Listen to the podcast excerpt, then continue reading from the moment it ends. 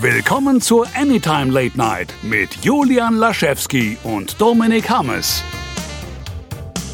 Folge 30. Wer hätte das gedacht, dass wir das 30 Folgen lang durchhalten hier?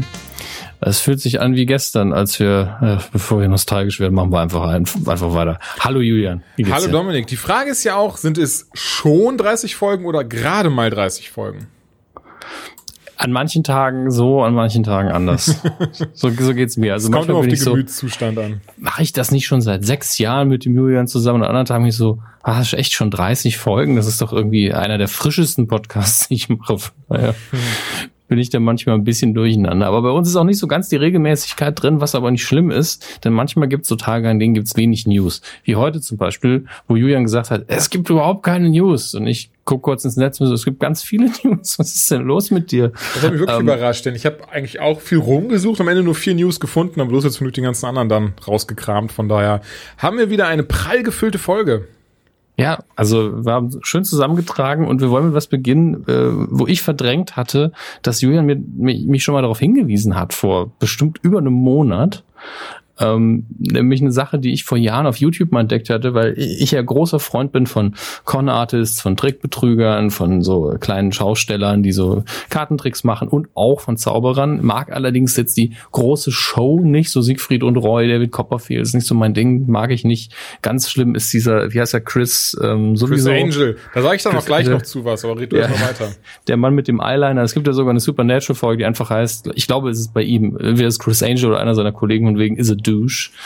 ähm, die, diese ganze Show-Magie, wo es zu viel Show gibt, mag ich nicht so sehr. Aber es gibt zwei ähm, Magier, die ich sehr mag als ähm, Bühnenpersönlichkeiten. Und das sind Penn und Teller. Die sind auch sehr, sehr gut. Und es gibt eine britische Co-Produktion, bin mir nicht sicher, weil Jonathan Ross ist moderiert und er ist ja Brite. Ähm, und ich glaube, die erste Staffel spielt auch komplett in England. Äh, die Sendung heißt Penn and Teller Fool Us. Und Julian mochte die auch und hat mich vor irgendwie über einem Monat darauf hingewiesen, ey, das ist jetzt bei Netflix. Und ich so, ja, ja. Und gestern sitze ich so vor Netflix, ey, geil, Penn and Teller. als, als, hätte, als hätte ich einfach Julians Stimme sich erst durch mein Unterbewusstsein hochgebuddelt. Und jetzt habe ich die erste Staffel weggesuchtet und bin in der zweiten drin, weil ich vor Jahren immer nur so YouTube-Ausschnitte davon geguckt habe und es immer sehr geil fand. Aber die ganzen Folgen zusammenhängen sind viel, viel schöner als so, so kleine Highlights, weil in den Highlights ganz oft einfach nur die gezeigt werden, die die beiden auch gekriegt haben. Also die einen Trick gemacht haben, den sie nicht direkt nachvollziehen konnten. Und es ist schön zu sehen, wie sie ähm, äh, nachdem der Trick gezeigt worden ist, einfach nur ohne den, das Geheimnis komplett zu verraten, sagen, ähm, also wir sind uns sehr sicher, was du da gemacht hast. Du hast äh, hier, da drüben so kleine Hinweise, ein paar Dinge, die man nur verstehen kann, wenn man den Trick kennt und wie die dann so zusammenfalten so, ja, ja, okay, okay, ist, ja, ja, das ist sehr schön, das zu sehen, ähm, weil ich die Persönlichkeiten von den beiden auch mag. Und danke nochmal, Julian, an dich und entschuldige, dass ich das so abgeblockt habe an dem so Tag. So ein Schwachsinn ist doch gar kein Problem. Äh, ich verstehe es im Nachhinein nicht. Vielleicht hatte ich einfach keinen Bock an dem Tag. Ähm, aber es ist einfach eine richtig gute Sendung und wenn das irgendwie auch was für euch ist, dann guckt auf jeden Fall bei Netflix rein. Ja, also da, um da auch dann kurz mal das vorzuführen, ja, denn die beiden sind unfassbar sympathisch, unfassbar liebe Menschen auch. Ähm, was ja jetzt nicht zwingend Garant dafür ist, dass sie eine gute Show machen, aber zumindest für mich persönlich ist das nochmal so ein, so ein zusätzlicher, ähm, zusätzlicher Anreiz, auch wirklich einzuhalten, sich das komplett anzuschauen. Es macht wirklich ganz viel Spaß. Also, wie du auch schon seit früher Kindheit ähm, sehr in diesem Magie-Ding drin, Trickbetrüger und dieses und jedes und bla bla und auch eben nicht dieses David Copperfield-mäßige oder Siegfried und Roy, sondern eben eher auf so einer so Kartentricks und ne, Münzen verschwinden lassen und sowas. Und das machen die beiden halt sehr, sehr gut. Ähm, ich kann selber auch, habe selber auch so ein paar Kartenspiele daheim von von Bicycle. Das sind ja so diese, die hauptsächlich von Magier benutzt werden, weil die sich schön anfühlen, die Karte, gut damit äh, man damit gut macht, Sachen machen kann und kann immer noch so ein paar Tricks, die ich vor Jahren mal ähm, Ich habe die auch, habe. aber vor allen Dingen, weil ich mal jahrelang Karten werfen geübt habe. Ach krass, das kann ich auch ein bisschen, ja. Aber ich habe es nicht jahrelang geübt, also wahrscheinlich dann nicht so gut wie du. Und ähm, für mich der schöne Penn Teller, also A, es gerade schon gesagt, die Serie heißt halt Fool Us, aber darum geht es halt gar nicht. Es geht ja gar nicht darum, sie wirklich auszutricksen oder es geht nicht darum, dass dann, dass dann, dass sie dann diese Leute da zusammenfalten und sagen, haha, wir wissen, wie das geht, sondern es geht wirklich darum, ähm, und das kann, das ist gerade so dieses so, weil das hat, hat der Penn als erst in der letzten, ich glaube vorletzte oder vorvorletzte Folge nochmal gesagt, ähm, dass deren Hauptziel eigentlich ist zu zeigen, hey, Magie kann auch was Tolles, was Cooles sein, was man eben, ne, was eben immer noch dieses, dieses Magische hat in der Zeit von, von Smartphones und bla bla bla bla bla, wo man das alles nachschauen kann. Aber es halt immer noch so Tricks gibt, die, die selbst die beiden noch irgendwie in irgendeiner Form überraschen. Und ja, aber sieht es Entschuldige, ja, Entschuldige. Ich muss dich unterbrechen. Ich, ich hasse es, zu tun in dem Moment. Aber ich gestern war ich in der zweiten Staffel und direkt in der ersten Folge der zweiten Staffel ähm, kommt ein verfickter iPad-Magier aus Deutschland. Ja, den habe ich aber auch, das, das kenne Ja. ich. Und, und da musste ich natürlich direkt an Max denken, der irgendwann so, ein- so ein iPad-Magier richtig furchtbar fand. Und ich fand jeden Trick scheiße, den der mit dem iPad gemacht hat. Ja, besonders- Wirklich ausnahmslos. Es war absolute Kacke. Man hat das iPad null gebraucht. Jeden Trick konnte ich mir erklären. Nicht, dass Ja. ich es hätte tun können, aber jeder Trick war so offensichtlich. Selbst dieser Fototrick am Schluss war easy. Und ich war so, warum ist der überhaupt da? Und dann gibt mir sein Akzent auch noch auf den Sack. Nix für ungut bestimmt ein lieber Mensch, aber es war das erste Mal, dass mir einer so richtig auf die Eier gegangen ist. Ja. Aber das wollte ich auch lustigerweise sagen, dass selbst wenn du da Magier stehen hast da vorne, die es, die in Anführungszeichen etwas machen, was man schon als Laie ähm, durchschaut, dann sind die beiden aber trotzdem immer noch so, ey, das war eines der besten Sachen, die wir je gesehen haben, total cool, du das benutzt hast und die sind jetzt, die sind immer mega freundlich und Das immer da ja immer- und ermutigen die immer Leute Amerikaner, trotzdem. ne? Weiß ich gar nicht. Ich finde, das ist gar nicht so krass amerikanisch. Und da, ich kann auch viel eher sein, jetzt auch nochmal um, das, wo ich gerade eben Eingang habe bei dir mit den anderen ähm, Magierkollegen, kann auch viel mehr sein, dadurch, wie sie so groß geworden sind und sowas. Also ich habe jetzt von, ähm, von Penn Gillette, der hat drei Bücher bisher geschrieben. Einmal Socks oder Sock, ähm, dann God Know, The Ten Commandments of the Atheists und ähm, How I Made, was war das, 100 Pounds Disappear oder sowas. Ähm, weil der ist ja von heute auf morgen, war ja wirklich auf einmal komplett dünn, zumindest für seine Statur dünn. Ähm, Nein, gelesen, der, der hatte vorher eben einen relativ großen Bauch, was bei seinen, glaube ich, zwei Metern nicht so schlimm war. ich glaube, der ist zwei Meter. fünf. Der ist, Ja, ähm, und- genau, da- das, beschreibt er eben mit diesem, diesem How I Made äh, 100 Pounds Disappear. Ich vermute, er hatte Gesundheitsprobleme und deswegen abgenommen, oder? Genau, und zwar ging es nämlich darum, dass er seit Jahrzehnten bereits, also irgendwie seit er 40 ist, irgendwie 30 verschiedene Medikamente einnehmen muss, wegen seiner, ähm, ja, weil er halt ein bisschen dicker war, da sein Herz hat da nicht mehr so mitgemacht. Ja, und bei es der kam, Körpergröße. ja, und es kam eben an den Punkt, wo der Arzt gesagt hat, also pass auf, Sie müssen hier und jetzt irgendwie 50 Kilo verlieren in einem Monat oder äh, wir operieren sie. Ansonsten, also dann sehen sie, Weihnachten sie- sieht man sie, sie dann nicht mehr, wenn sie das jetzt nicht machen. Und er hat dann gesagt, okay, er redet, also das war nämlich das Buch, was ich bisher komplett gelesen habe. Bei God No bin ich gerade bei der Hälfte, das habe ich die Tage angefangen. Ähm, wo er dann nämlich geschrieben hat, er hat halt einen Kollege, der heißt Crazy Ray, Cray Ray wird er immer genannt. Der ist halt äh, so, so, so, ja nicht Nutritionist oder so, sondern so, so, so, so Lebensmittelprofessor, Gedöns, keine Ahnung. Und er macht wohl mal so richtig abgefuckte Experimente, also so Sachen, die man eigentlich nicht machen sollte. Und hat dann dem Pen gesagt, kein Problem, ist einfach einen Monat lang nur Kartoffeln, aber nichts anderes, nur Kartoffeln, da kein, kein Salz drauf, kein Pfeffer drauf, keine Mayo drauf, kein Dingens drauf, immer nur gekochte Kartoffeln, die isst du einen Monat, dann hast du 50 Kilo verloren. Und siehe da, es hat geklappt. Seine Ärzte haben natürlich komplett davon abgeraten und er sollte dazu auch laufen gehen, immer nur kalt duschen und so ein Zeug. Ähm, hat auch gesagt, er hat die Show, ne, Full House trotzdem weitergemacht und ist ihm richtig schwindelig geworden teilweise. Einfach nur, das hat der Cray aber auch gesagt, dass man nur, dir wird schwindelig, dir wird kotzübel, du wirst nach, nach drei Tagen wirst du Kartoffeln hassen. Das ist ja auch die schlimmste Trennkost der Welt, wenn du wirklich nur noch eine Sache Ja, essen ja, klar. kannst. Und dann auch noch sowas wie, also ich meine, ich mag Kartoffeln, aber nicht halt äh, so, wie er das Es gemacht ist völlig egal. Aber es es ist halt- völlig egal. Du könntest jeden Tag einfach auch Reis Steak sein, essen ja. oder oder Filet Mignon Natürlich. oder Ja, ja, Gummibärchen. Du, du würdest einfach irgendwann nichts mehr davon sehen wollen. Ja. Naja, und äh, das Schöne dabei ist, erzählt aber sehr viel Hintergrundgeschichte dabei, ne? dass sie zum Beispiel seit 40 Jahren schon unterwegs sind und seitdem sie halt ihr eigenes Theater in Las Vegas haben, und ihr Bild da sind da schon nie lange nichts mehr bezahlt haben in Las Vegas. Sie kommen ein Restaurant rein, da werden dann 30 Gerichte aufgetischt und so ein Kram. Das haben wir natürlich immer genossen, hat er halt gesagt. Ne? Hat er, das war immer, er, er, er hat gesagt quasi, er ist berühmt, er ist reich, er kann fett sein, das ist scheißegal. Er hat die Frau seiner Träume geheiratet, von daher passt das alles schon. Und ähm, naja, ist auf jeden Fall sehr interessant, also wenn man so ein bisschen so Hintergrundgeschichte äh, haben will. Auch Godnote zum Beispiel, und das ist das jetzt, wo ich mal kurz einhaken wollte äh, von eben, da schreibt er dann zum Beispiel sowas über Chris Angel, äh, he's a fucking TV-Magician. Ne, so im Sinne, also er beschreibt, er beschreibt noch so ganz offen so, ja, also das ist einer, der kann so gar nichts. Der weiß einfach, wie man gut unterhält, wie man das gut macht. Aber am Ende des Tages, wenn da nicht Kameras und Schnitte bei sind, dann wird er das auch nicht machen. Und er beschreibt dann auch sehr, sehr nett, was, was Chris Angel eigentlich für ein Duschback ist. Oder auch über äh, David Blaine, der ja dann zum Beispiel so einen Monat lang in so einem Glaskasten in London hing und da hat er auch was sehr, also was sehr Lustiges geschrieben, der Pen, von wegen, so ja, Paul McCartney wurde in einem Interview gefragt, was er denn von dieser Aktion hält zu David Blaine und er hat es am besten zusammengefasst, denn McCartney sagte, what a cunt. das so, okay.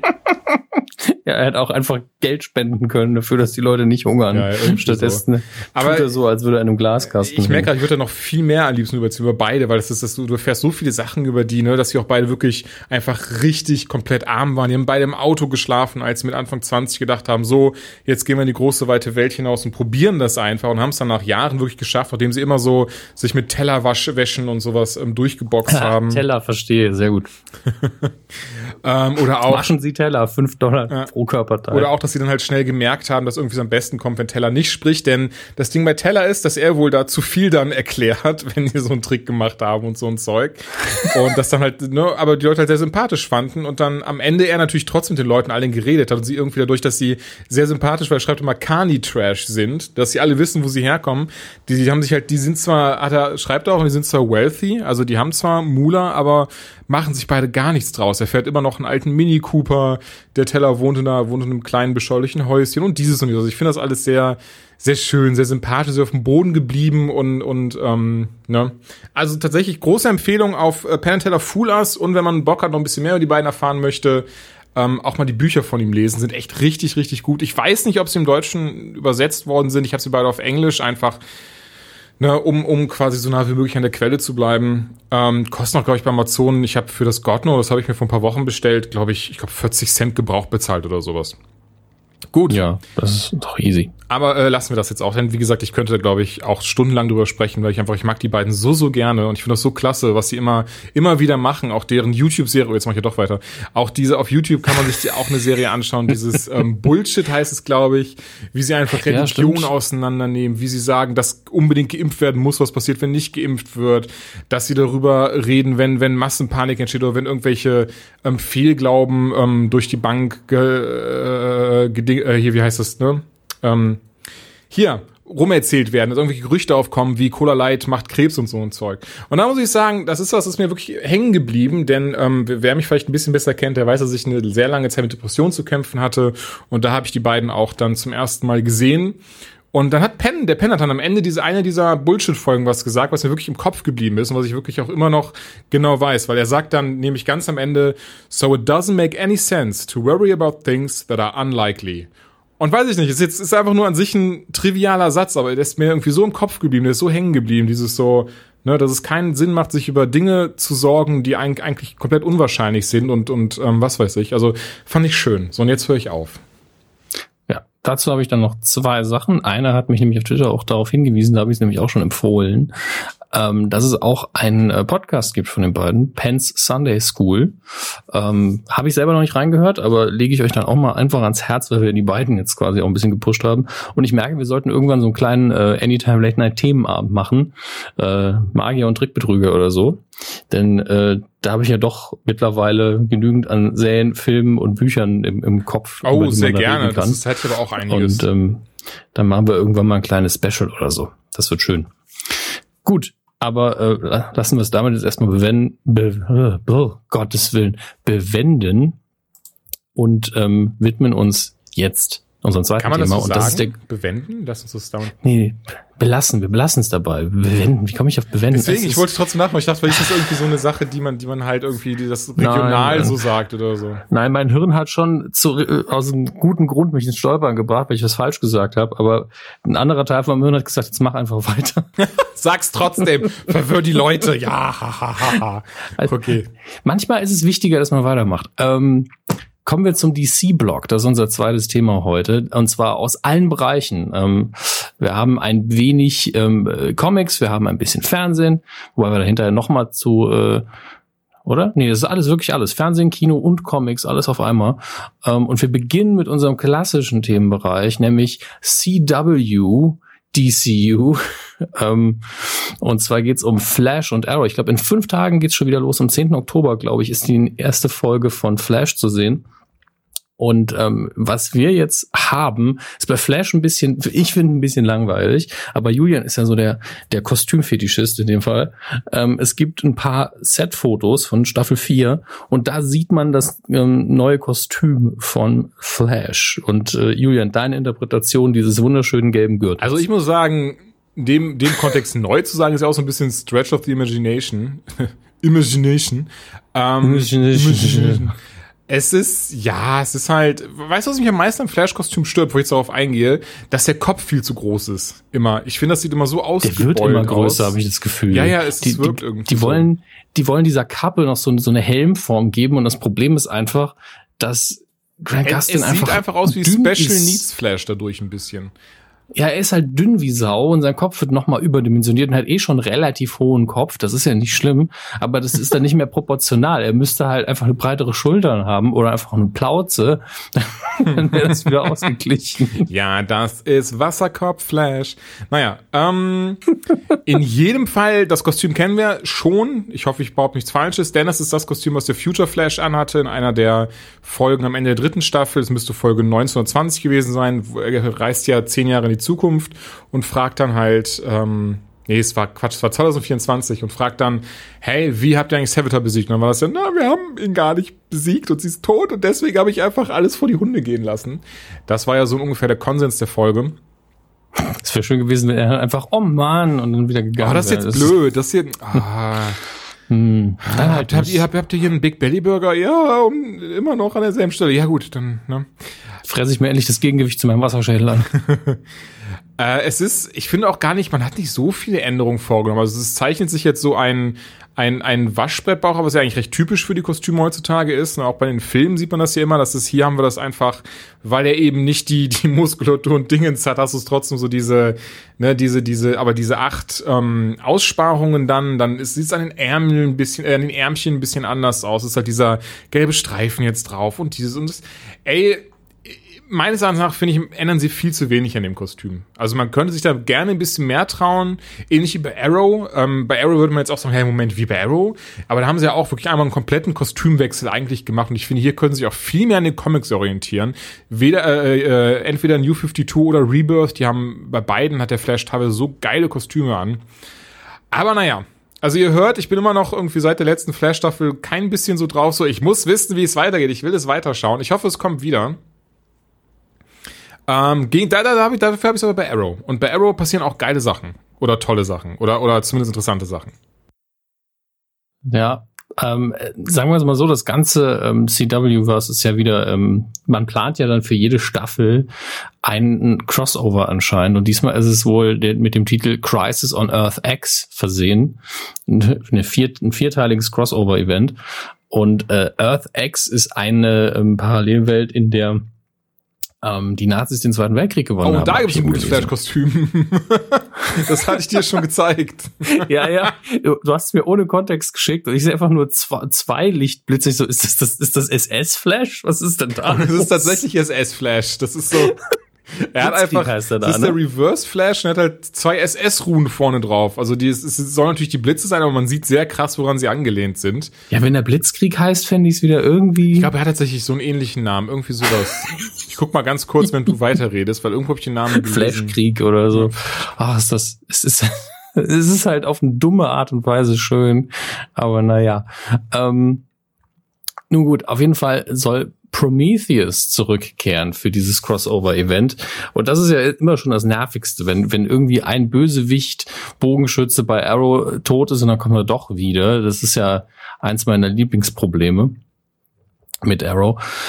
Ähm, aber das wird vermutlich, ähm, wird Prometheus von einem anderen Charakter unter der Maske gespielt werden. Man vermutet, Verzeihung, dass es sich in dem Fall äh, eventuell um Papa Lance handeln könnte.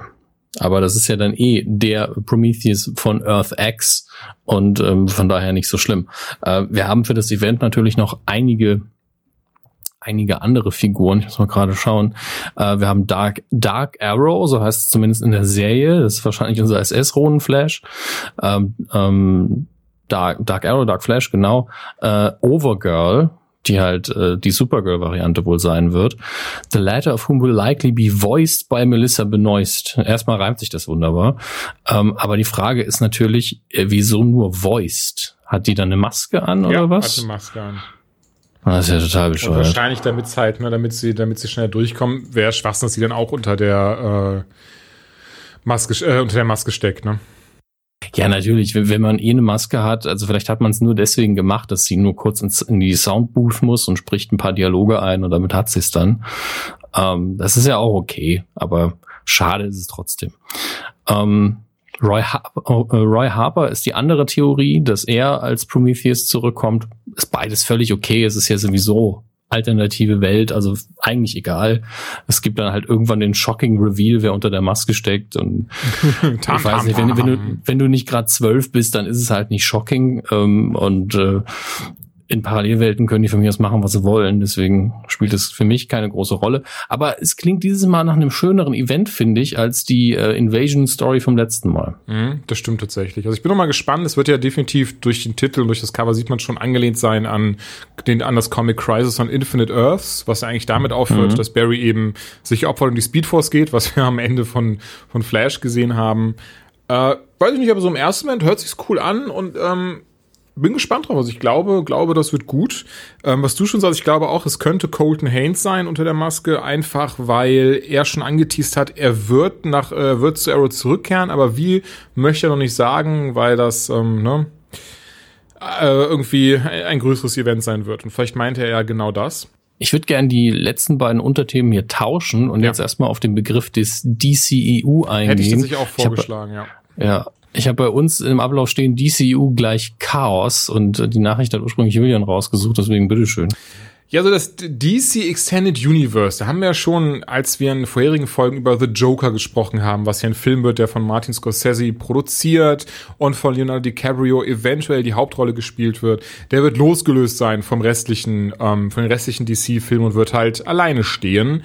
Heißt nicht auf die Stories und ähnliches eingehen, die man eben in anderen Filmen hat oder in irgendeiner Form damit verbunden sein.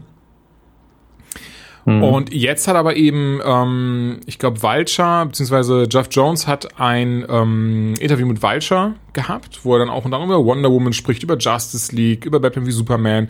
Und haben jetzt gesagt, ja, Justice League wird quasi so das Ende dieses DC äh, Extended Universes darstellen. Denn A, ist dieser Begriff wohl gar nicht von denen gewesen, sondern hat man einen Journalist in irgendeiner Form ähm, gecoint, also äh, in die Welt gesetzt und dann haben es alle direkt übernommen und dachten, das wäre was Offizielles. Und B ist man so losgelöster, wenn es dann um The Batman geht, wenn es um Batgirl geht, wenn es ähm, ja um diesen The Joker-Film geht und so weiter und so fort. Also es das heißt wohl nicht, dass die Filme nicht schon in irgendeiner Art und Weise, also man wird jetzt nicht sagen, nee, das werfen wir jetzt komplett über den Haufen, scheißegal, was da passiert ist, aber man möchte halt ein paar mehr Freiheiten in diesen Film haben. Und ne, ähm, ein Schelm, wer Böses denkt, aber ich kann mir vorstellen, das hat so ein bisschen mit, mit dem Batman wie Superman Fiasko zu tun oder aber auch Suicide Squad, dass man so quasi äh, einfach immer wieder in jedem Film auf Null gehen kann und einfach sagen kann, ja, das, äh, ne, das passt schon. Denn äh, hier hat Batman niemanden umgebracht. So in die Richtung. Ja, aber das, das für mich ist das Problem bei der Geschichte, auch wenn ich das ja möchte, dass man verschiedene Einzelgeschichten erzählen kann. Ähm, man hat hier einfach eine Reihe angefangen mit Batman, also eigentlich mit, mit Man of Steel, wo die Schauspieler auch die gleichen Rollen spielen und man eindeutig auf Ereignisse von den Filmen davor verweist. Das heißt, es gibt eindeutig eine Continuity in verschiedenen Filmen und in anderen eben nicht. Und ich finde, das sollte man dann auch konsequent durchziehen und vielleicht auch irgendwie branden. Selbst wenn man jetzt intern diesen Begriff nicht benutzt, dann sollte man vielleicht sowas machen wie, keine Ahnung, Official con, con, continu, con, Continuity oder so, damit die Leute das halt irgendwie besser nachvollziehen können. Oder wie wie, wie DC es in den Comics macht, dass man einfach sagt, die anderen, das sind halt Elseworlds und damit hat sich's. Und äh, da, das kann man ja relativ easy machen, indem man dafür extra eine Produktionsfirma ähm, ähm, erstellt, auch wenn es nur ein Label ist, quasi, dass man da drauf klatscht. Und damit hat sich's dann. Also ich finde, das finde ich eigentlich sehr sympathisch. Und trotzdem kann man sich natürlich bei, den, äh, bei der offizie offiziellen äh, Storyline einfach mal in die Nessel setzen und Scheiße bauen. Das passiert nun mal. Naja. Ja, definitiv. Also sie haben, oder zumindest Jones hat jetzt auch gesagt, also sie werden bald selber sagen, wie sie das alles nennen werden. Es wird nicht DC Extended Universe heißen, ähm, sondern sie arbeiten gerade quasi an dem Überbegriff dieser Marke und gibt übrigens auch als Beispiel an, dass eben Aquaman ähm, Our goal is to not connect Aquaman to uh, every movie. Also sagt im Wesentlichen, dass Aquaman ähm, nicht zusammenhängen wird, dass Justice League quasi die, die, die vorherigen Filme zusammenpacken ähm, wird und sagen wird, ah, die gibt es alle, Aquaman aber eben für sich alleine stehen wird und eben, und eben quasi nicht darauf Bezug nehmen wird, was in den anderen Filmen mit Aquaman passiert. Ja. Das ist ja völlig bescheuert. Ja gut, ist es wie gesagt, ich kann mir wirklich vorstellen, weil das alles einen sehr ruckeligen, ruckelartigen Start hatte und ähm, ja nicht zwingend vor die Wand gefahren wurde, aber schon. Ich, ich finde die Außenkommunikation im Moment schlimmer als das, was sie in den Filmen machen, weil in den Filmen das kann halt vorkommen, ne? Aber in der Außenkommunikation dann sowas. Der Film, das spielt zwar der gleiche Schauspieler, er spielt die gleiche Rolle, es ist von uns, es ist eigentlich die gleiche Welt, aber es hat nichts. Was? Was sie eigentlich sagen wollen, ist vermutlich, wir wollen dem Regisseur und den, den Drehbuchautoren des Films nicht irgendwie Ballast von den anderen Filmen mitgeben. Aber das muss man nicht sagen. Der lebt in Atlantis. Was ja, soll gut, das denn? da sind einfach meinst, ja. Tonnen an Hektolitern an Wasser zwischen denen und allem anderen. Da muss man nicht drauf eingehen. Oh, naja, ich merke alles gut. In einem Monat ist ja schon Justice League in den Kinos ungefähr. Es geht langsam wieder richtig los. Geht langsam los. In zwei Monaten ist Star Wars. Ja, ist eine Regulatur und ist alles, alles passiert Stimmt, auf, die, auf in der A-Liste. alle so, so, so, so, so richtig krasse Sachen, wo die ganze Welt drauf wartet. Justice League, Star Wars, Nukulator, das ist also, huiuiui, der November und Dezember werden voll. Ich sehe es auch gerade noch ah, ganz vielleicht kurz. eine neue Ausgabe Teen Tales, wir werden sehen. Ich weiß gar nicht, ob wir, ob wir darüber gesprochen hatten, aber Wonder Woman 2 wurde angekündigt und äh, Wonder Woman wird eine große Rolle in Flashpoint spielen. Wenn sie wirklich am Comic orientieren, fände ich richtig geil. Dann hätten wir so eine richtig, richtig abtrünnige äh, Wonder Woman, die gar keinen Bock mehr auf Menschen und auf den Flash und auf Superman hätte, hätte ich nichts gegen. Ähm, ja, aber ich würde sagen, schließen wir das hiermit ab. Mehr gibt's dazu nicht zu sagen. Ich finde es auch befremdlich, wie sie es machen. Aber mal schauen, wie sie es umgesetzt haben. Und wie gesagt, in einem Monat können wir uns schon Justice League ansehen. Ach so, ich merke gerade, da werfe ich ganz schnell rein. Am Sonntag wird es einen neuen Justice League Trailer geben. Freuen wir uns alle schon drauf. ja, es ist so Trailer. Ist ja ich muss wirklich gestehen, Trailermäßig, das Einzige, worauf ich mich freue, sind immer die Star Wars Trailer. Alles andere ist mir so, ja, der Film kommt hier bald in die Kinos, sehe ich mir dann an. Äh, achso, Montag übrigens neuer Star Wars Trailer. Ab Dienstag könnt ihr euch die Kinokarten vorbestellen. Da freue ich mich jetzt schon auf die Presseverführung. Das ähm, und äh, Einladung bekommen muss ich noch anmelden. Äh, Reminder an mich selbst, dass ich mich für die Tor 3 Pressevorführung anmelde. Das dauert nämlich auch nicht mehr lange. Nee, ich weiß nicht, ob wir darüber reden dürfen, wenn ich ehrlich bin. Ich glaube nämlich nicht. Dann schneid's einfach raus. Alles gut. Ach, jetzt wird das hier irgendwer hören. Aber ja, der ist auch schon in anderthalb Wochen. Nun mhm. gut. Dann äh, sind wir damit durch. Damit ist der DC-Block beendet, bis auf das Comic-Thema. Da will nämlich Julian noch mal ganz kurz was zu Fledermäusen und Katzen sagen. Ja, und zwar ähm, gest doch gestern gab es endlich das Finale von äh, The War of Jokes and Riddles, bei dem es darum ging, dass der Joker und der Riddler gegeneinander gekämpft und Gotham City zu einem Schlachtfeld gemacht haben. Ich glaube, gestern war Ausgabe 7 oder 8, das war eben das Finale. Und darüber war bitte die ganze Zeit in Comic 1 ähm, so, so ein großes Mysterium, da es eben darum ging, dass das Bruce zu Selina, also zu Catwoman, zu Selina Kyle sagte, ich habe was ganz Schlimmes getan während dieser Zeit. Also es ist so eine, eine kleine Rückblende, dieses Jokes and Riddles Ding. Ähm, wir erfahren dann auch endlich am Ende, was passiert ist. Das möchte ich jetzt nicht spoilern. Ich sag mal so, dass ich ich fand's, ich fand's auch irgendwie, ja, hm, ich, ich sag's dir gleich mal.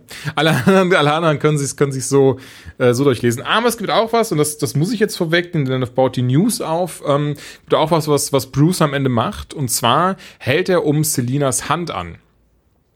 Möchte das Bild habe ich gefühlt überall gesehen, obwohl ich gar nicht danach ausschaue. Ja, das ist eh, das ist eh, das fand ich, ich finde das immer so bescheuert. Das macht Marvel auch immer. Das ist so, ja, morgen erscheint Marvel Legacy und übrigens, Logan lebt wieder. Hier sind die drei Seiten, auf denen wir, auf denen wir ihm, äh, auf denen wir zeigen, wie er wiederkommt. Du bist dann so, ja, hä? Warum? Hier ist übrigens ein Watchmen-Button. Wir sind zwar Marvel, aber da ist er. Ja, weißt das ist so, ich raffe nicht, auch DC, wenn sie eben ihre Comics in irgendeiner Form teasern, das ist äh, dann einfach, dann verraten sie, was in diesem Comic passiert. Das ist, das ist, finde ich, super, super weird und super wack auch manchmal. In jedem Fall sagt sie ja. Und ähm, Autor Tom King hat eben jetzt gegenüber Entertainment Weekly gesagt, das wird auch ähm, sich über mehrere Bände erstrecken und das ist auch kein. Also das ist das Ding. Sie haben auch als Robin gestorben ist, haben sie auch gesagt, ja, es ist von langer Hand geplant, das ist kein, den holen wir gleich wieder, sondern das, da muss jetzt erstmal alle mit klarkommen. Ein halbes Jahr später war er wieder da, deswegen ähm, ich gebe darauf gar nichts mehr. Cool ist es trotzdem, also die nächste Batman-Arc wird auch heißen uh, The Rules of Engagement, also die Regeln einer Verlobung, wobei das ist ja eher ähm, äh, äh zweideutig mit Rules of Engagement. Und ähm, geht halt darum, wie quasi die, die restliche Bat-Family drauf reagiert und was es für Auswirkungen auf das restliche DC-Universum hat, wenn Batman Catwoman heiratet. Ich habe keine Ahnung, warum das darum auch so ein Riesen. Ich bin jetzt deine Mutter, Robin. Klau jetzt sofort Schmuck. Ja, genau. Vielleicht deswegen, stimmt. Sie ist ja eigentlich eine Diebin und, und eigentlich auch eher so eine Anti-Heldin. Vielleicht deswegen. Auf jeden Fall wird da wohl ein großes Fass aufgemacht im DC-Universum. Ähm, Alfred, wasch meine Dessous. Klingt jetzt ein bisschen negativer, als ich es eigentlich angehen wollte, wenn ich ehrlich bin. Ach, Denn gerade der hat, der hat dir der Comic gefallen. Ja, das, das wollte ich mir gerade noch. Gerade Tom King ist ein unfassbar guter guter äh, Schreiber, Autor. Ähm, was der also schon vom Band 1 an mit Rebirth, das war ich ja so, ach schade, kein Greg Capullo, Scott Snyder mehr, dann werde ich wahrscheinlich schnell das Interesse verlieren. Ähm, zum Glück gar nicht, also er schreibt wirklich richtig, richtig gute Stories und äh, definitiv von dem ganzen Batman-Comics da draußen gibt äh, einer meiner absoluten Lieblinge. Und dementsprechend Comic könnt ihr euch anschauen, wie gesagt, Comixology oder comicshop.de. Und ich glaube, oder sollen wir, sollen wir drei und vier tauschen, damit du erstmal nochmal sprichst, weil ich gerade jetzt gesammelt habe? Das können wir gerne machen, denn die beiden Teile sind jetzt relativ äquivalent. Wir haben das heute wirklich so durchdacht wie nie. Ähm, denn als nächstes haben wir zwei Besprechungen. Ähm, ich habe nämlich Star Trek Discovery die ersten drei Folgen gesehen. Julian hingegen den neuen Blade Runner. Ich fange dann einfach mal mit Star Trek an. Und ehrlich gesagt fällt es mir sehr schwer, ein Fazit zu ziehen zu dieser neuen Serie, ähm, weil die ein ganz wilder Hybrid ist aus allem, was ich in Sachen Star Trek so kenne. Ähm, es ist ja in der Original-Timeline angesiedelt, nicht in der neuen Zeitlinie der Ki aktuellen Kinofilme. Das ist okay, das finde ich auch schön. Ähm, dann spielt es aber vor der USS Enterprise unter Kirk aber nach der Serie Enterprise. es spielt zu Lebzeiten von Sarek, der Spocks Vater ist. Aber Spock kommt zumindest bisher, Gott sei Dank, nicht vor. Wahrscheinlich würde er auch nicht vorkommen. Ähm, die Hauptfigur ähm, ist aber seine Ziehtochter, ist ein Mensch, die als Vulkanier aufgezogen worden ist, deswegen spielt Sarek eine Rolle. Das ist so die, die strengste Verknüpfung zum alten Track-Kanon, abgesehen davon natürlich, dass äh, es eben Track-Universum stattfindet. Das bedeutet, wir haben Klingonen, wir haben äh, Rassen, die wir kennen, wir haben natürlich auch neue Rassen, denn das Universum ist groß. Ähm, und was anders ist, was wirklich entschieden anders ist an dieser Serie, ist, dass die Hauptfigur nicht der Kapitän ist. Jetzt, äh, so wird das überall verstanden. Ich sehe es ein bisschen anders ich habe Star Trek nie als eine Serie des Captains wahrgenommen, egal in welcher Iteration, auch wenn es durchaus die wichtigste Figur ist, was aber daran liegt, dass der Captain über das Sagen auf der Brücke hat und die gesamte äh, Brückencrew und das ganze, also nimm mir den Arzt noch mit ein und den Chefingenieur, die normalerweise nicht so viel auf der Brücke rumhängen sollten, sie aber trotzdem tun.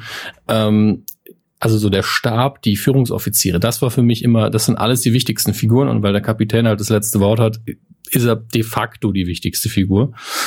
Ähm, und hier ist es so, dass ähm, ich habe ihren Namen, also den vollständigen Namen vergessen. Sie heißt Michael, ist aber eine Frau. Ähm, sie ist die Hauptfigur und da spielt es auch eigentlich ist es fast ein Fehler, dass die Serie Discovery heißt, wie auch das Schiff, das dann langsam eingeführt wird. Ich hätte es noch stärker gefunden, wenn es irgendwie das Schiff vielleicht nicht Discovery gehießen hätte, damit der Fokus noch mehr weg ist von, wir reden hier um das Schiff, es geht um die Abenteuer des Schiffes.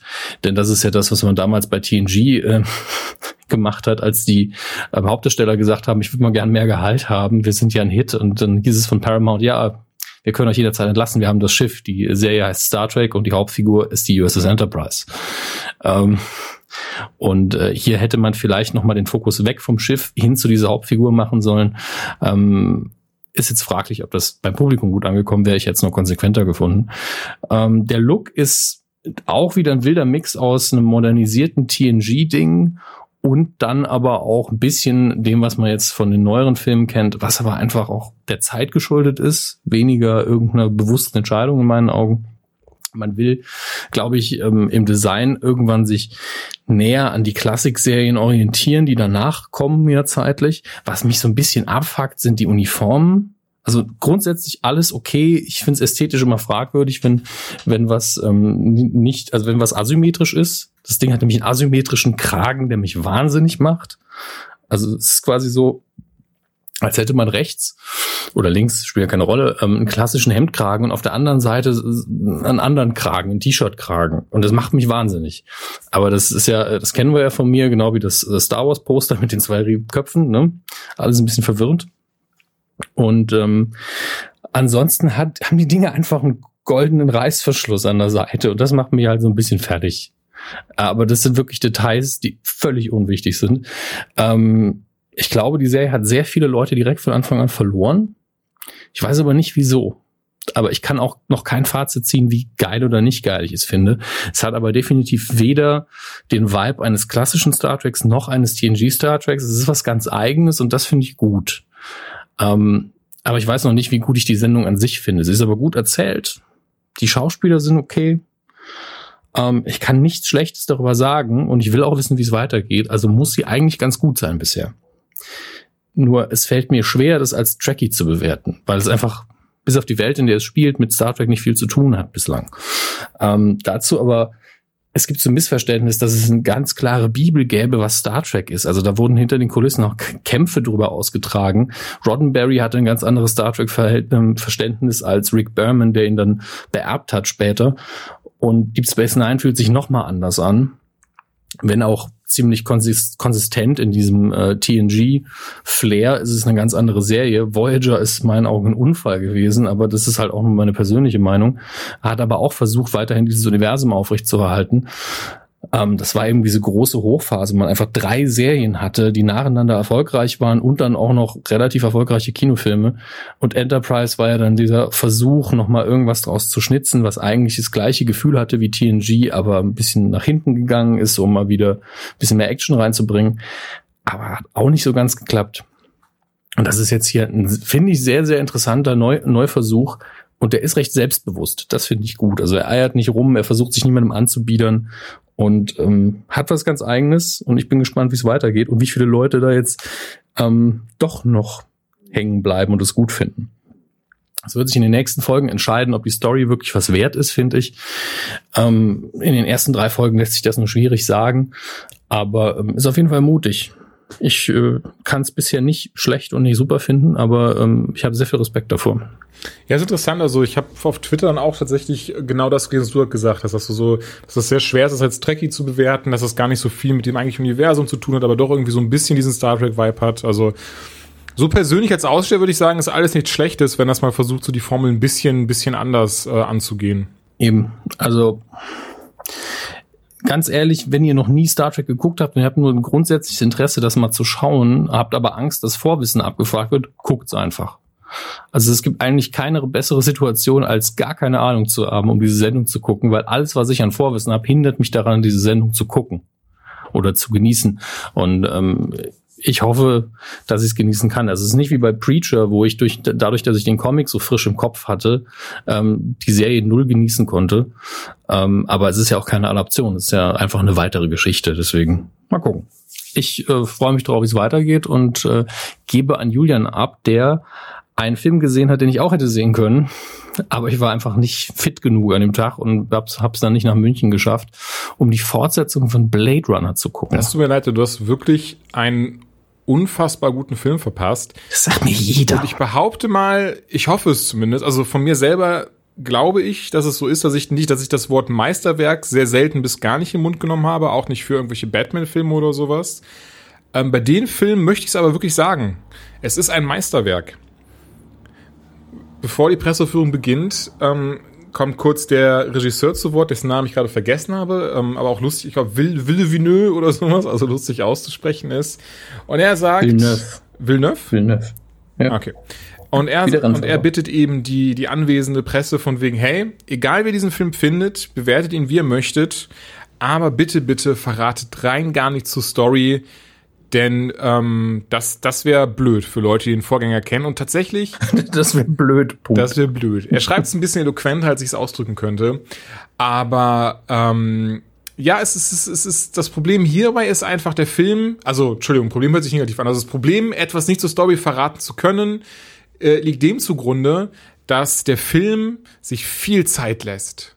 Aber posit jetzt aber positiv gemeint. Also nicht, es ist Ja gut, der nicht, alte ja auch. Das ist es einfach. Er ist wirklich, es ist, du kannst, es ist, als hätte einfach, als wäre es, als wäre wär der alte, als wäre der, hier jetzt der zweite Teil direkt nach dem alten gedreht worden von demselben Team. Du siehst da in Anführungszeichen keinen Unterschied.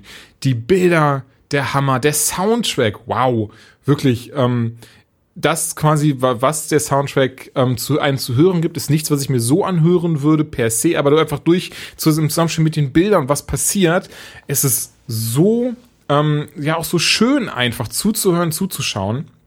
Und es passiert nicht viel, sondern du hast wirklich dann, du hast ja keine hektischen Schnitte drin, keine krasse Action und da explodiert was und hier kommt Michael Bay und schreit Toasty und so. Michael Bay, Michael Bay, Michael Bay und schreit Toasty gar nicht. Das hat man alles nicht, sondern du hast wirklich einen Film, der lässt sich Zeit. Der versucht, seine, seine Thematik rüberzubringen. Von, von ähm, Mind over Matter bis hin zu, ähm, was macht, was macht dann eigentlich ne, menschlich? Äh, sind die Replikanten nicht auch Menschen? Dann wird eine Frage geklärt, die werde ich natürlich nicht, äh, werde ich natürlich nicht drauf eingehen, keine Sorge, die wir, die wir, die Leute, die den ersten Teil, ich sag mal so aufmerksam geschaut haben, ähm, wissen, welche, um welche Frage es geht. Und auch die wird hier nochmal aufgegriffen, aber nicht, nicht zwingend geklärt. Ich lasse auch das, also, also der Film macht das wirklich sehr, sehr gut. Ich, ich, ich weiß, welche Frage du meinst und die wird ja außerhalb des Filmes sehr eindeutig vom Regisseur des ersten Teils beantwortet. Ja, stimmt, er hat bestätigt, ne? Ja, er hat es bestätigt. Harrison Ford war lange anderer Ansicht, aber das ist es einfach. Aber, aber ne? hier wird's auf jeden Fall. Ich will, ich will, ich werde nicht drauf eingehen, aber äh, Okay. ich, ich will halt die Diskussion kurz aufbrechen. Mhm. Ähm, es ist so, dass im Final Cut, also von Blade Runner gibt's ja tausend Schnittfassungen und seit Jahren Gott sei Dank den Final Cut wirklich als Final Cut. Ich hatte immer Angst, dass da noch zehn kommen.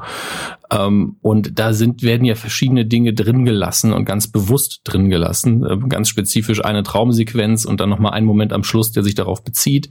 Und wenn man dann die, Knüpf die, die Punkte so ein bisschen verknüpft, ähm, auch drüber nachdenken, wie Figuren aufeinander reagieren, dann kann man auf diese Theorie kommen.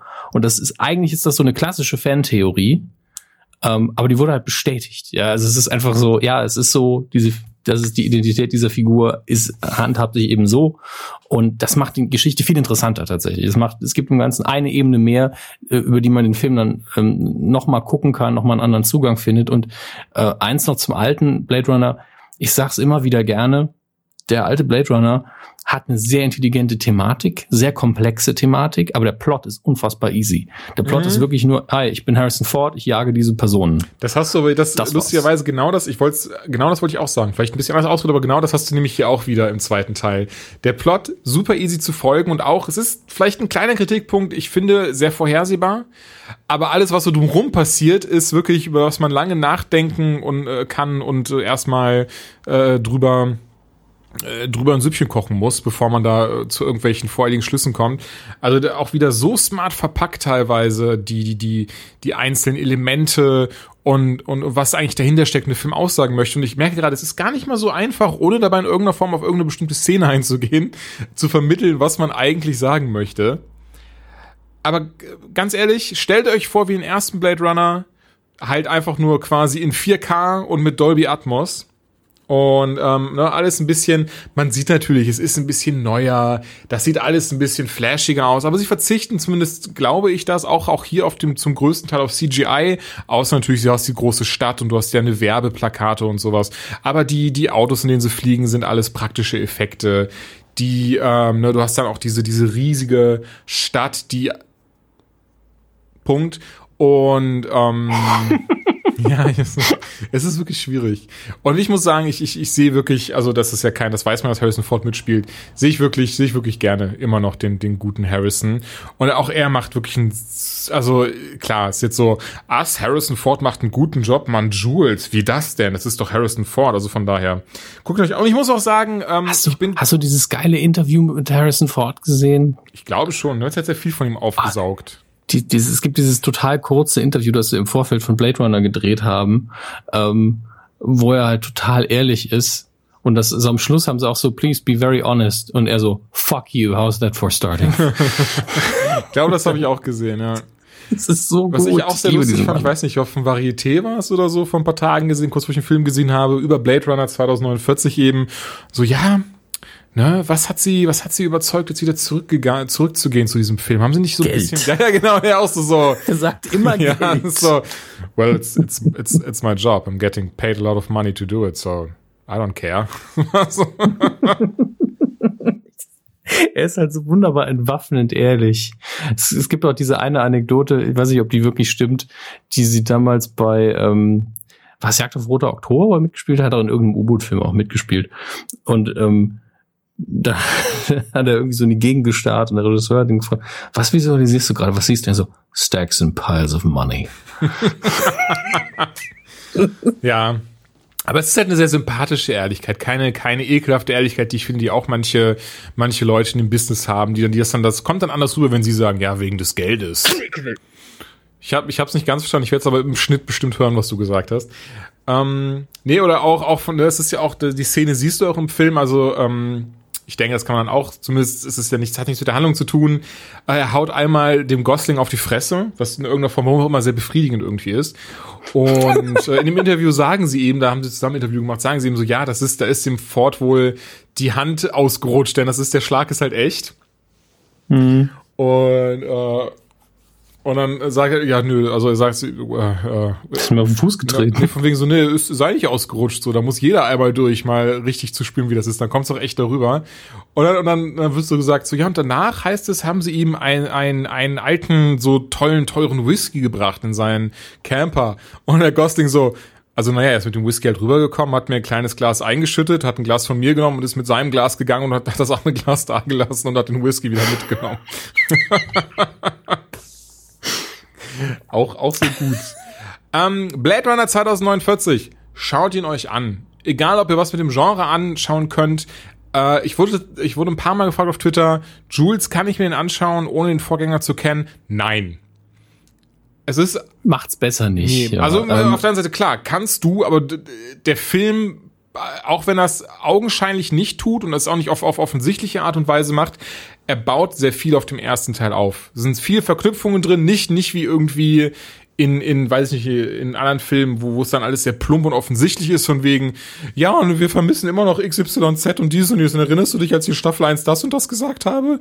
Sowas gar nicht, ähm, sondern es ist alles sehr, sehr subtil, aber auch sehr wichtig deswegen. Dementsprechend guckt euch den ersten an, bevor ihr den schaut. drei, drei Infos zum Nachgucken des Alten. Ähm, ich hatte das Problem, dass meine HD-DVD nicht mehr ging. Ähm, Das hatte ich gesehen. ihn Und das war so, klar, hat der Hammes HD-DVD. die meisten, die Disk sieht auch einwandfrei aus. Ich weiß nicht, was da los ist, aber auf jeden Fall ähm, läuft das halt nicht mehr. Und dann habe ich bei Amazon gekauft und realisiert dann, ah, der hat nur Deutsch. Okay, also digital Amazon, ne? also Prime. und, oder sowas. Ja. Nee, äh, deswegen, entweder kauft euch die Blu-ray, wenn ihr den O-Ton haben wollt, oder ihr guckt genau. Es gibt ganz wenige Streaming-Dienste, die ihn im O-Ton anbieten. Ähm, wenn euch das egal ist, sehe ich gerade, dass Arte ihn wohl am Sonntag zeigt, dann ist er ja auch werbefrei. Im, Im Final Cut auch zeigt.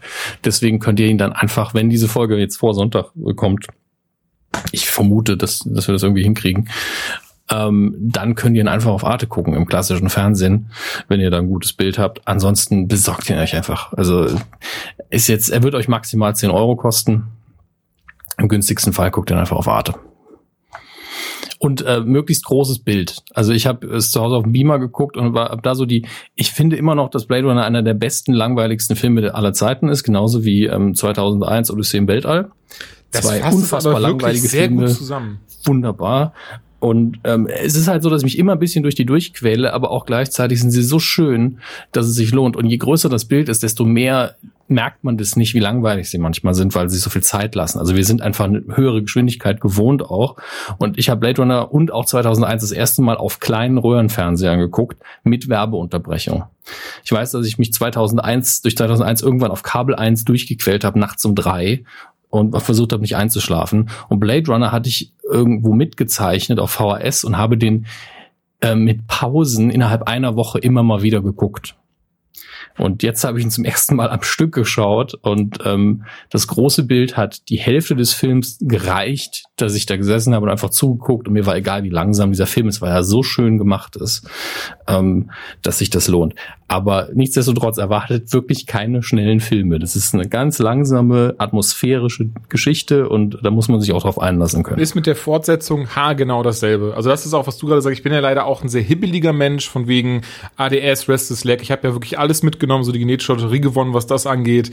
Und auch für mich, auch im Kino, war das dann kurz ein bisschen schwer. Gerade am Anfang, als ich dann gemerkt habe, ah, okay, er macht wirklich genau wie der erste Teil. Das heißt, ich sitze jetzt drei Stunden und muss wirklich, ne, aber, aber gerade im Kino, es war in diesem iSense-Saal im UCI, das heißt Dolby Atmos und so, so eine schöne Leinwandqualität und was weiß ich, war das schon echt beeindruckend. Wie du sagst, also die Atmosphäre, wenn man da sich einmal darauf einlässt, auf die Atmosphäre und dann eben nicht, nicht direkt denkt, oh, was für ein dummer Plot. Also dumm ist er eh nicht, aber was für ein einfacher Plot und leicht zu verstehen. Und erstmal dann, dann rafft, worum es dem Film eigentlich geht und was da alles für, für eine, für eine philosophische äh, Schwere noch hintersteckt und sowas. Dann hat man, glaube ich, sehr, sehr gute Filme. Aber ich mag es trotzdem, wie du es zusammengefasst hast. Äh, was, was hast du gesagt?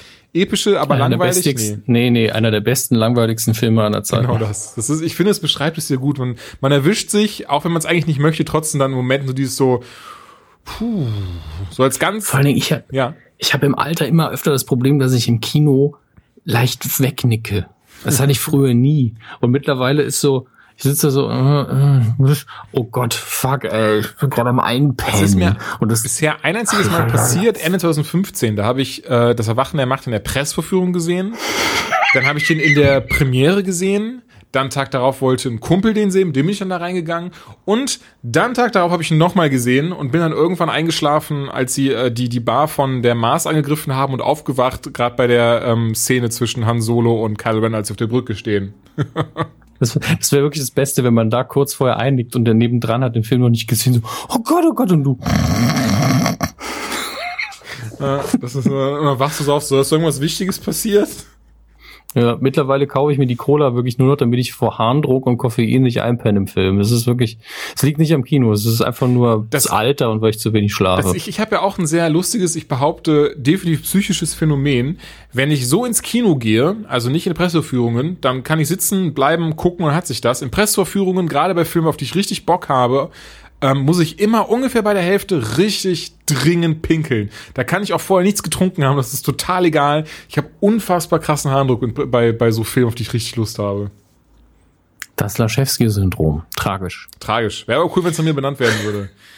so in der Wikipedia-Beschreibung. Dringend pinkeln während einer Pressevorführung. Ja, da können ja so viele Leute jetzt wissen genau, wie das ist. ähm, ja, es wird immer nach dem benannt, der es als erster hatte ja. und wo es diagnostiziert wurde. Von daher stehen die Chancen recht gut. Der arme Herr Krebs. Ähm, nun gut, ich würde. Was denn? Ich musste jetzt zuerst an Dieter Krebs denken, der wirklich an Krebs gestorben ist. Das war wirklich Krebs, sehr, äh, ne, das war, das stimmt, das war schon, das war schon so Ironie des Lebens. Lassen wir das. Lassen wir jetzt keine Downer hier, reden wir über coole Sachen. Ähm, Danny Raid, äh, Danny Rage. Danny Rand wird in Luke Cage dabei sein. Ja, coole Sachen. ähm, ja, es gibt Set-Fotos von der zweiten Staffel Luke Cage und da ist Danny Rand auf mindestens einem zu sehen. Ähm, und ich persönlich habe ja die Theorie, er kommt nur vorbei, um äh, Luke Cage nochmal zu erinnern an die Immortal Iron Fist. Mehr sagt er nicht und dann geht er wieder.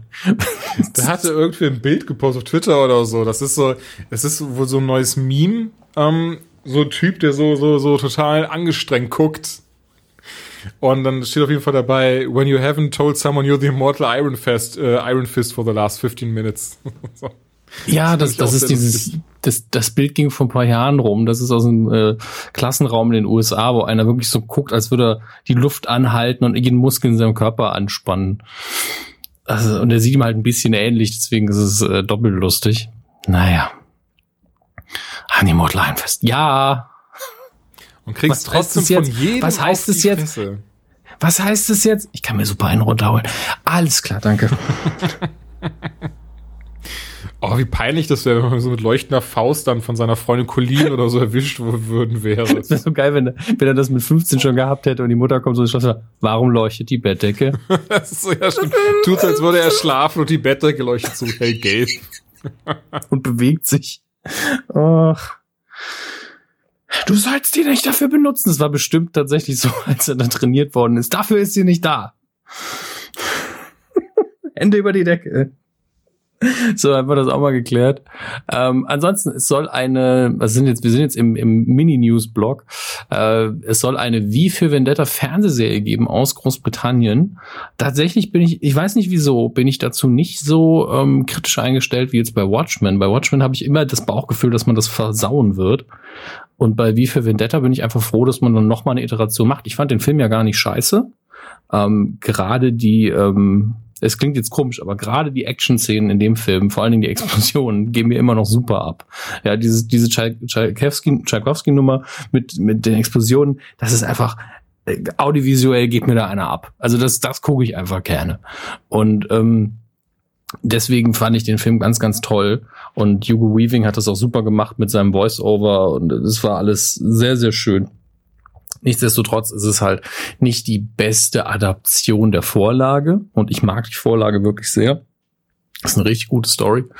Ähm, deswegen, eine Serie hat halt immer das Potenzial, eine Comicreihe besser durchzuerzählen, wenn man natürlich mehr Zeit dafür hat. Ich bin gespannt, wie das wird. Mit den heutigen Produktionsmitteln im Fernsehen sollte das eigentlich eine geile Nummer werden. Ähm, mal schauen.